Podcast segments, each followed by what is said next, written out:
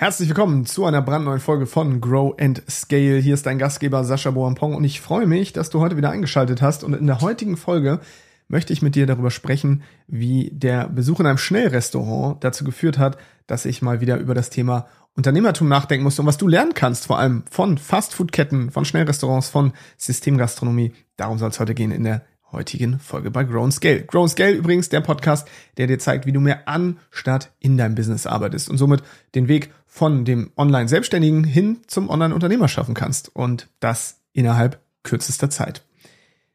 Ja, das habe ich gelernt. Also ich war gestern beim Burger-Produzenten meines Vertrauens und zwar habe ich da wieder daran gedacht, dass ich selber dort mal Mitarbeiter war, denn ich habe neben der Schule bei einer großen Burgerkette gearbeitet, nicht die mit dem großen M, und habe da ein paar Jahre, ja, ein paar Jahre einfach gejobbt und vieles gelernt, vieles mitgenommen.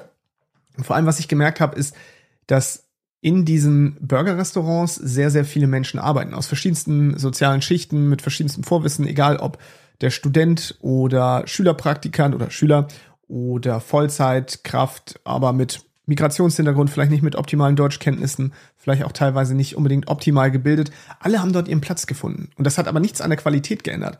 Denn du kennst das, egal wo du hingehst, die Burger sollten im besten Falle eigentlich überall gleich schmecken. Warum ist das so? Weil es sich hier um Systemgastronomie handelt. Es gibt also ein System. Burgerketten oder auch andere Franchise-Unternehmen haben etwas, das sie heilig macht. Und das ist das sogenannte Standard Operations Manual. Das heilige Handbuch. Das Handbuch, wo alle Prozesse dokumentiert sind. Und dieses Handbuch, das wird dir auch als Mitarbeiter zur Verfügung gestellt, beziehungsweise du darfst Einsicht nehmen. Was vor allem am allerwichtigsten ist, was du von Anfang an lernst, ist, nichts entspricht hier oder obliegt, unterliegt dem Zufall so.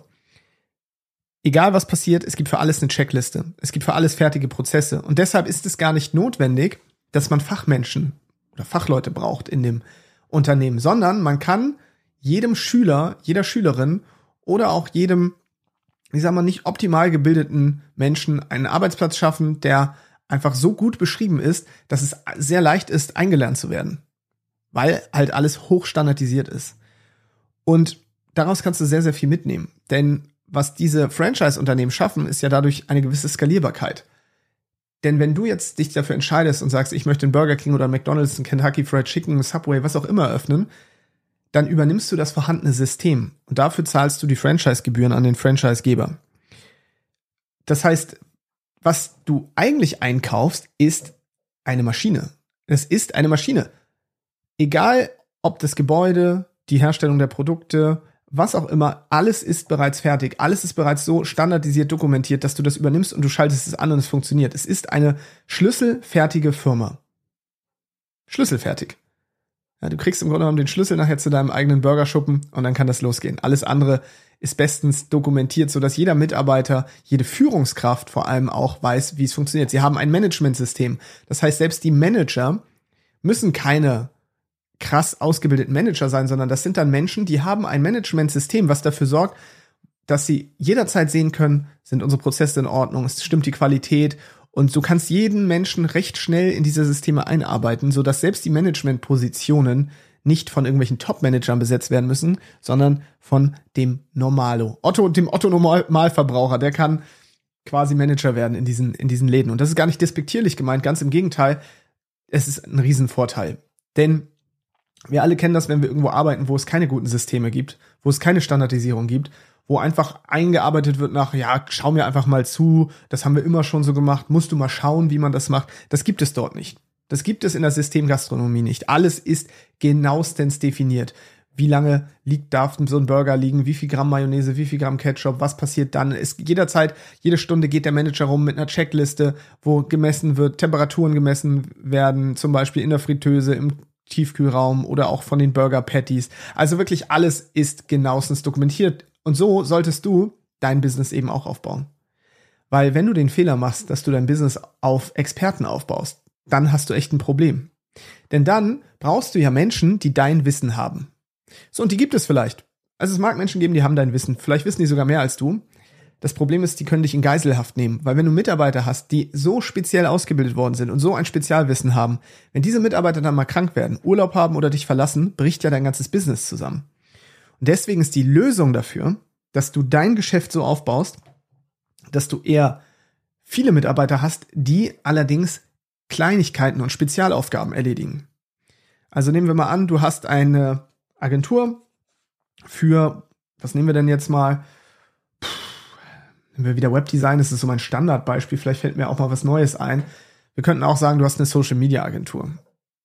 So, eine Social Media Agentur, wo du anderen Unternehmen dabei hilfst, ihren Social Media Auftritt zu managen. Und jetzt möchtest du möchtest du überlegen, wie kann ich das Ganze standardisieren? Zuallererst solltest du mal schauen, was ist denn eigentlich mein Produkt, meine Dienstleistung? Wie kann ich das Werteversprechen so machen, dass es hochstandardisierbar ist, dass ich nicht sage, wir kümmern uns irgendwie um dein Social Media und dann machst du Individualaufträge, bist also so eine typische Full-Service-Agentur. Nein, du könntest ja zum Beispiel sagen, du bist eine Instagram, Facebook oder TikTok-Agentur und du hast ein Paket, so dass du sagst, du lieferst x Posts pro Woche und genau, das ist dann deutlich spezialisierter, ist immer noch nicht perfekt. Ich bin jetzt aber auch kein Experte auf dem Gebiet, deswegen fiel es mir schwer, da was aus der, aus der Nase zu ziehen. Oder nee, aus den Fingern zu saugen, sagt man.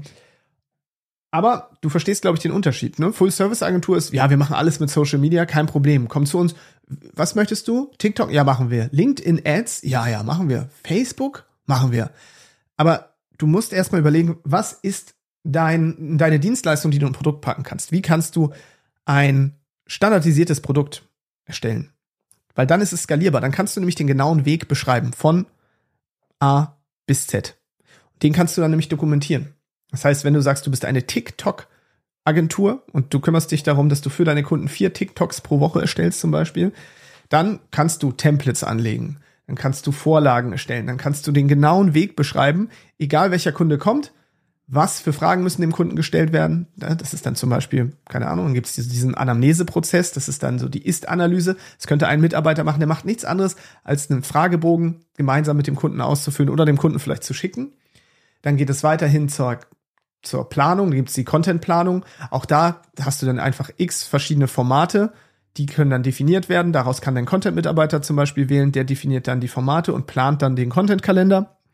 Dann geht es weiter mit dem Creative Director. Man merkt, ich habe richtig Ahnung. Äh, und diese Person, die muss dann zum Beispiel überlegen, okay, welche Art von Videos werden genommen. Okay, da haben wir Video A, Video B, Video C, Video D, also verschiedene Formate und daraus wird dann ausgewählt. Und dann geht es weiter zum Grafiker, zum Texter und so weiter.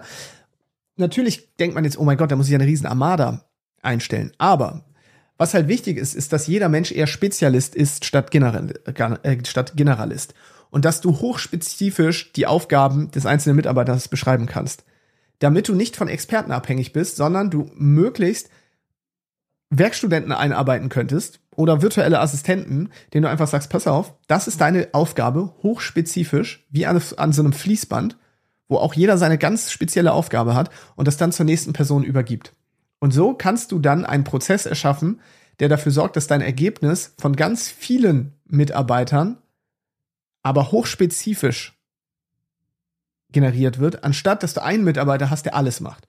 Hat es Vorteile, wenn du einen Mitarbeiter hast? Klar, du hast nicht so hohe Personalkosten, du brauchst keine Dutzend Leute, aber die brauchst du jetzt auch nicht in meinem Beispiel. Also es müssen ja, sagen wir mal, am Ende sind es vier, fünf Leute, die du vielleicht hast, die ja auch alle freiberuflich arbeiten können, die aber orchestriert werden müssen. Aber so kannst du dafür sorgen, dass jede Person einen ganz eigenen Aufgabenbereich hat. Und wenn eine Person jetzt ausfällt, dann kannst du diesen Aufgabenbereich schnell an eine andere Person übertragen. Weil du machst dich sonst abhängig. Du machst dich abhängig von Spezialisten. Wenn je hochspezifischer du deine Mitarbeiter einarbeitest und sagst, das kannst du machen und mach das auch noch, das ist eigentlich das Allerschlimmste. Wenn du einen Mitarbeiter hast, der hat eine Position, zum Beispiel macht Vertrieb, dann sollte dieser Mitarbeiter auch nur Vertrieb machen, wirklich nur verkaufen. Und jetzt solltest du nicht auf die Idee kommen zu sagen, ah, die, die Person hätte noch Zeit, da könnten wir doch jetzt mal, die könnte doch auch noch den Kundensupport machen und die könnte jetzt auch noch so ein bisschen bei der Buchhaltung unterstützen. Nein, auf keinen Fall. Erstens werden dann die einzelnen Aufgaben immer schlechter erledigt, weil die Person muss dann ihren Fokus auch auf verschiedene Aufgaben streuen. Und B, diese Person wird irgendwann so wichtig für dich, dass du abhängig bist. Und das hat jeder schon mal erlebt, den ich kenne, der im Bereich Unternehmertum tätig ist, weil es natürlich am Anfang so verlockend ist, eine Person zu haben, die alles kann, die eierlegende Wollmilchsau. Und diese Person, die merkt das irgendwann. Und da wären wir wieder beim Thema Geiselhaft. Die weiß dann, wenn ich gehe, wenn ich krank werde oder wenn ich Gehaltsforderungen stelle, mein Chef, meine Chefin ist abhängig von mir. Und somit ändert sich natürlich auch so ein bisschen das Gleichgewicht von ich bin hier auf Augenhöhe hin zu eigentlich ist jetzt der Mitarbeiter oder die Mitarbeiterin dein Chef. Weil die weiß ganz genau, die Person, wenn ich hier keine Arbeit mehr mache, bricht der ganze Laden zusammen wie ein Kartenhaus. Und das gilt es zu vermeiden. Und du denkst jetzt vielleicht, ja, aber das meine Mitarbeiter machen das nicht. Und ich will ja, will auch niemandem etwas unterstellen. So, nicht jeder Mensch macht das. Aber es kann passieren. Und uns ist auch schon passiert in einer unserer Firmen. Und das ist natürlich tragisch, weil dann hast du echt ein Problem. Entweder du gehst auf die Forderung ein oder du trennst dich vom Mitarbeiter und dann ist alles weg. Dann bricht alles zusammen. Oh nein, der Mitarbeiter hat sich um den Verkauf gekümmert, der hat aber auch Social Media gemacht und Kundensupport und die Buchhaltung und das. Wie soll ich jemals wieder so eine Person finden? Schwierig. Stattdessen zu sagen, ich habe eine Person, die macht die Buchhaltung, nichts anderes. Ich habe eine Person, die macht Verkauf, nichts anderes. Ich habe eine Person, die macht Vertriebsassistenz, die qualifiziert die Interessenten vor. Ich habe eine Person, die macht Design. Ich habe eine Person, die macht das. So. Und dann diese einzelnen Aufgabe so genau, Aufgabenbereiche so genau zu beschreiben, dass es sehr, sehr einfach ist, neue Menschen anzulernen. Das sollte das Ziel sein. Du solltest also auch ein McDonald's, ein Burger King aufbauen. Du solltest von der Systemgastronomie lernen. Alles sollte in Checklisten sein. Alles sollte sehr kleinteilig erklärt werden.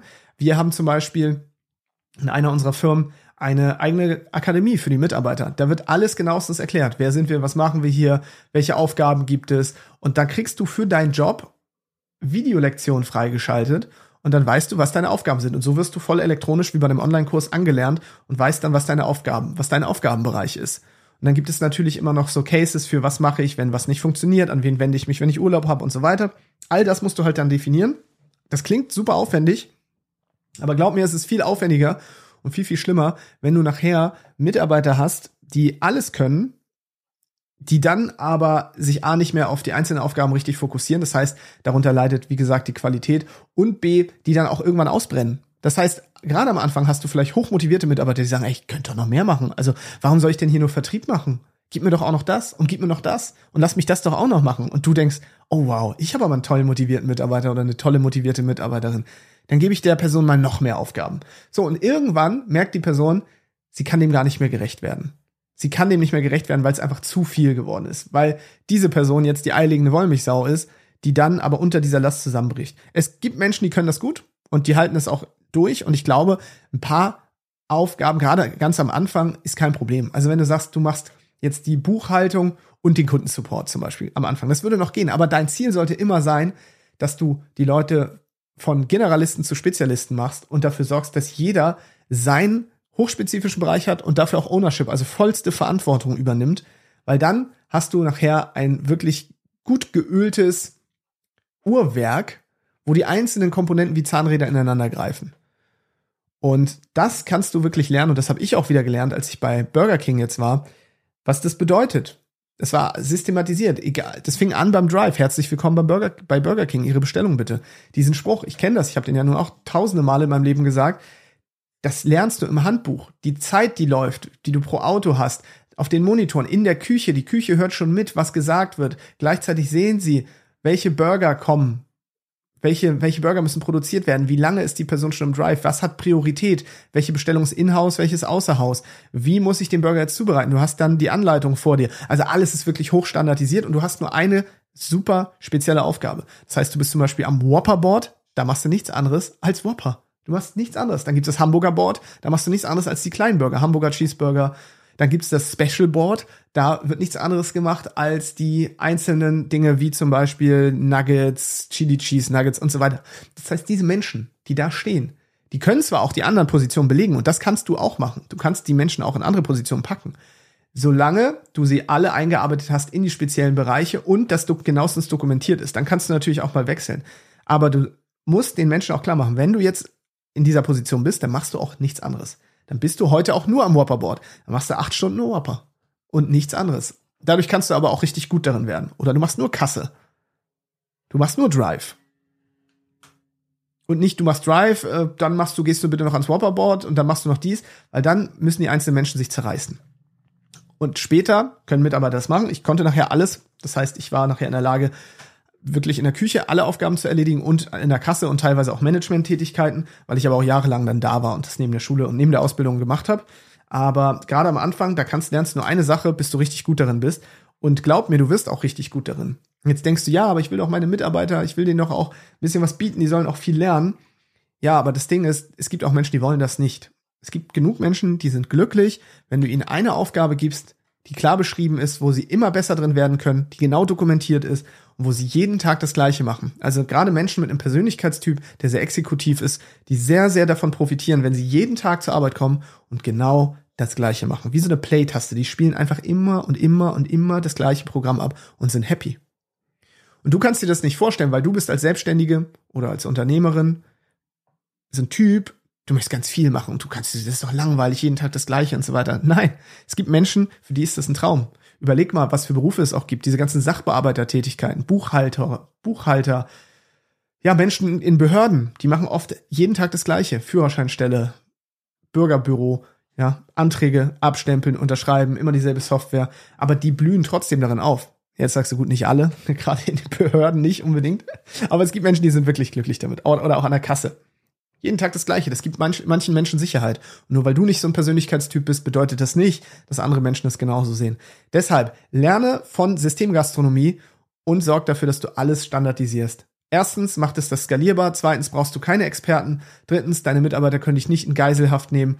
Viertens, es ist so, dass du dadurch auch viel bessere Überwachungsmöglichkeiten hast. Also Überwachung, das Wort in Anführungszeichen. Ich will damit sagen, dass du einfach ein gutes Controlling haben kannst, ein gutes Monitoring über einzelne Prozesse, die gerade passieren, weil du ganz klar weißt, okay, was sind hier die Bereiche, wie so ein Fließband, was ist mein Prozess von im Grunde genommen der Interessentengenerierung bis hinten zur Leistungserbringung und dazwischen gibt es ganz viele Stationen und die einfach genauestens zu dokumentieren. Vielleicht mal anzufangen, wieder mit einem Ablaufdiagramm mal zu gucken, was habe ich hier überhaupt, wo welche Station durchläuft, zum Beispiel auch ein Kunde, ein Interessent, der bei uns ist, was muss da passieren, diese Aufgabenbereiche genau zu definieren und dann dafür Spezialisten zu holen, beziehungsweise du brauchst keine Spezialisten, du kannst dir einfach Menschen holen, die in der Lage sind, diese Anweisungen zu verstehen, die du vorher niedergeschrieben hast oder auf Video aufgenommen hast und die dann auszuführen. Und schon kannst du, ich sag mal, mit verhältnismäßig wenig qualifizierten Mitarbeitern richtig gute Qualität liefern.